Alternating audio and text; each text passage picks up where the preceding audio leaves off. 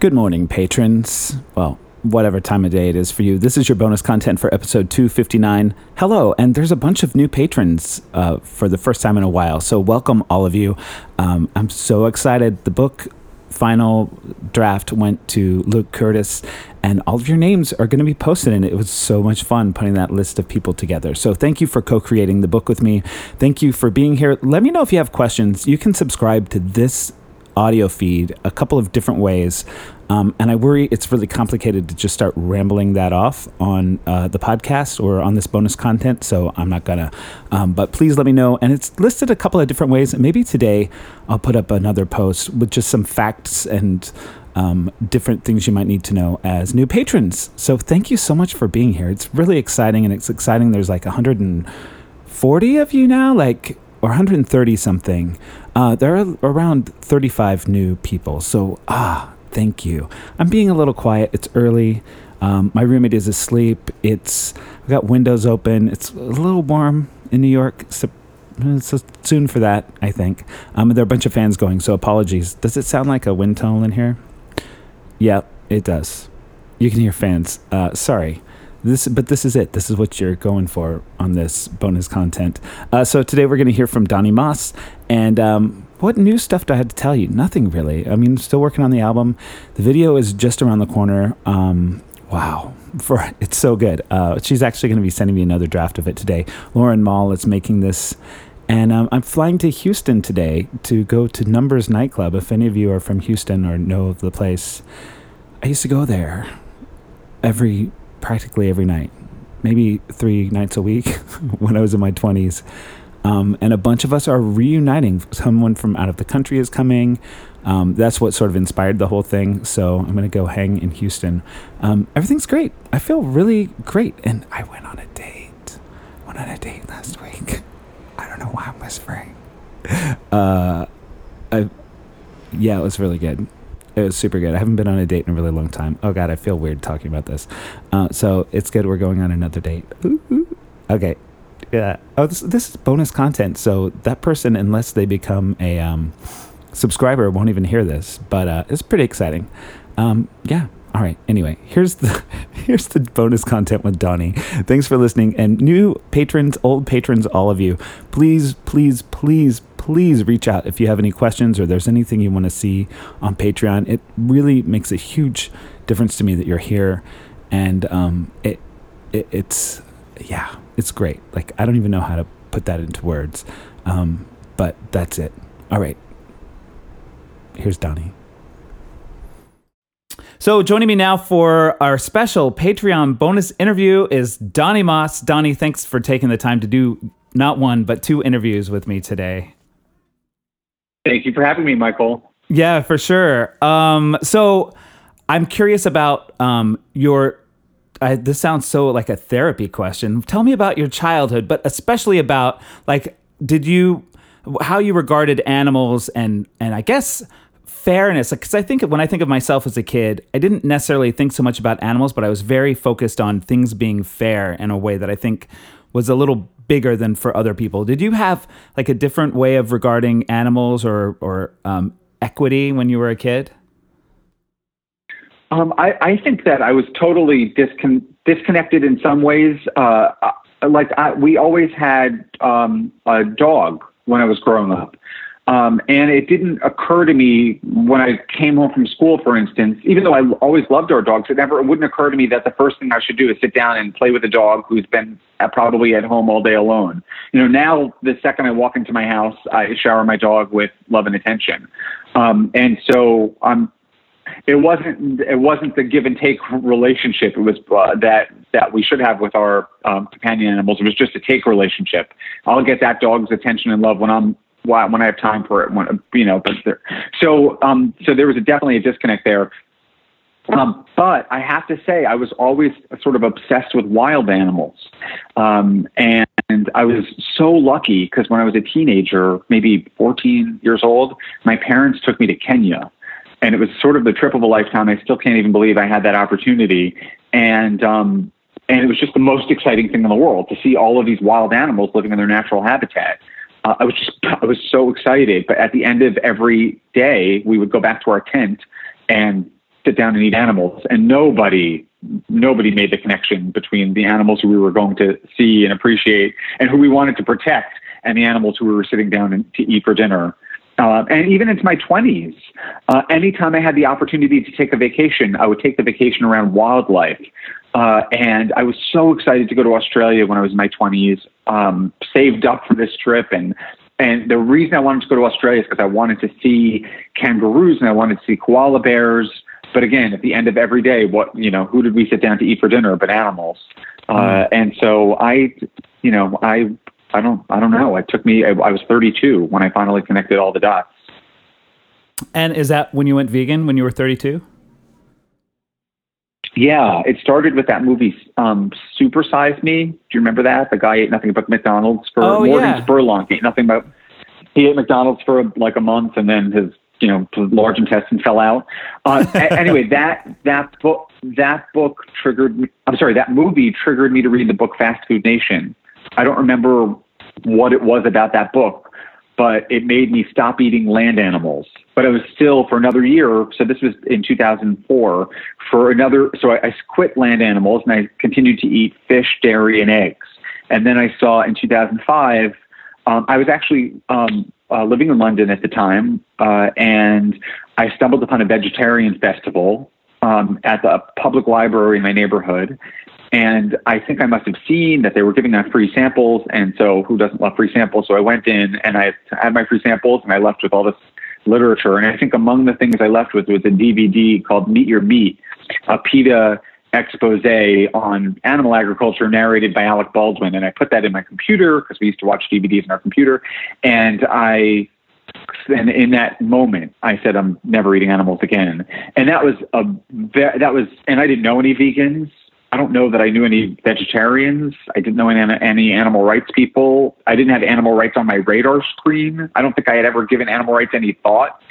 Um, I think the reason I gave up meat when I ate that when I read Fast Food Nation was because of the sanitary issues. I really I don't remember, but that was my aha moment. Meet your meat. Hmm. And um, I thought I don't know what I'm gonna I don't know what I'm gonna eat because I'm I don't I'm not a I'm not a fruits and vegetables person. I'm not a healthy, you know. And but I uh, I figured it out, and that was in 2005 long, you know, before we had what we have today. Now go vegan as a breeze. We have amazing substitutes for every food imaginable. In 2005, that wasn't the case. You know, I couldn't go out and have tuna sushi that was plant based. Now I can do that. Wow, it's funny. I because I've you were sort of already being an activist when I started like getting being an activist. So I, I always have this impression that anyone who was already an activist when I started doing it must have been doing it for like decades. So I'm surprised that it was like, I mean, two, 2005 is not that long ago. Like it, I don't know why. It's it's yeah. sort of cool to see how much you've done in that amount of time. Oh, thank you. You know, on the flip side, there are all of these a new crop of activists in New York City, and I'm sure elsewhere, who um, are probably were just like in high school in 2005, uh, uh, or even junior high school. You know, we have all these activists in their tw- in their 20s, early 20s, and they're so aware um, I, maybe it's social media or maybe you know kids are more sophisticated today than when we were kids. But like I, when I was in my early twenties, I wasn't thinking about social justice issues, and I'm just I'm, I'm just amazed by all these kids who have now who have joined the movement um, and who were you know like toddlers when I first started out in 2005. Yeah, and they're like these these kids nowadays, they're not taking any shit. Like they're super aggressive activists. I really love it. It's inspiring. They seem fearless. It's amazing. Yeah, yeah. Fearless is a great. That's the word that I needed. Yeah, um, yeah. So the I, the other thing I want to ask you about was in regards to the, the animal rights movement in general. Um, what do you feel like is the most pressing concern, or is there one? Like, and this can be in terms of like the the um, the movement itself, or what the movement should be focused on. Uh, well, it's tough to say what the movement should be focused on. You know, I some people will say, well, maybe we should invest all our time and money in animal agriculture, fighting animal agriculture, because that's where the most victims are. But if we did that, then we wouldn't have had all these other victories that have helped other circus animals and you know animals used in entertainment and experimentation. So um, I think that people should go with their gut. People should should participate in the campaigns that speak to them. Um, and, but uh, what I, but I would encourage everyone, and this is something I learned uh, from DXE, Direct Action Everywhere, um, is to step out of your comfort zone. You know, push push yourself out of your comfort zone on behalf of animals. And so I have to remind myself of that all the time when I'm participating in protests or organizing protests that change happens in the discomfort. Change for us as activists and change for the issue happens in the discomfort zone. And I think some of the home demos that we've done are a great example of that. Uh, everybody's uncomfortable, and you've you've been to some of them. When we're mm-hmm. protesting in front of somebody's home, every you know sometimes we're uncomfortable as activists. Uh, the neighbors are uncomfortable. The person we're protesting is uncomfortable, and if people are uncomfortable enough, something's gonna something's gonna change. Yeah. Well, yeah. Uh, that's always like I feel like I'm I'm decent at pushing myself out of my comfort zone, but there are a lot of times, you know, my my big thing that I always work on or need to work on is approaching people like in fur coats or doing other animal abuse in public. You know, like finding that comfort yeah. to be like, here's a pamphlet, like whatever it takes. And I do it every now and then, but that's one of those places when you say that I'm like, yep, that's where because that's that'll be a huge amount of change if more and more people are te- like indicating to people wearing fur or whatever else they're doing that no, this isn't okay what you're doing, and you know if more and more people are saying it, like it has to change. I, you know, I feel every time I walk by someone who's wearing fur, a fur coat or fur trim, and I don't say something, I kick myself. I really regret it because, as you said, if we all did it every day during the winter, those of us who live in cold climates confronted fur wearers, then it it, it probably would make a difference. Um, and uh, but it is exhausting, emotionally exhausting. Uh, it's exhausting enough just to see it, but to have yeah. to confront everyone who walks by, and so many people are wearing fur trim, especially. It's just it's emotionally exhausting and it is uncomfortable and does require most of us to step out of our comfort zone. You know, the other issue in the community right now, or I'm sure this is always the, is that you know internal conflicts are bringing us down. And I don't know what the answer is, and I don't know if there's a solution, but all of the internal strife in the community uh, is uh, it's just kind of it's just uh, it, it puts a downer on things. Uh, but I, I, I don't know what the solution is to that, and that's probably uh, part of every social justice movement. This internal strife that uh, takes a toll on us. Yeah, you, you know, you seem when I think about people in New York City anyway who are able to I hate saying rise above that because it sort of implies that, you know, the thing you're rising above is really shitty, but it actually is really shitty. like how do do you make do you put energy into staying out of it and and and focusing on the on the work? I do. I, you know, I do put energy into staying out of all the uh, internal conflict, and it's it's very hard because people want you to take sides, and people you want you to exclude people from your protests because they've been accused of of this, that, and the other. Uh, and um, it could be, you know, it could be a part time job just sorting through all the internal conflicts, um, and it that stuff takes us away from animals. So I mean, I'm just I'm just grateful when people show up. It's a lot of work to get people to show up to protests. If we start telling people they can't show up because they've been accused or they have done this, that, or the other, it's really it, the the ultimate victims there are going to be the animals. I think. Uh, but this, this is this is tough, and it's something I think many of us are who are grassroots organizers are wrestling with because we're being told that you know certain people can't participate and that uh, you know that kind of thing. Yeah, um, last thing, uh, and and I thought about when you were talking about how exhausting it is, just in general, like just wit, like being vegan and an activist who's devoting our lives to helping animals and being, you know, in this situation where our our culture does not feel like this is important. You know, like what do you? How do you take care of yourself in what? and keep from burning out and you know, imploding?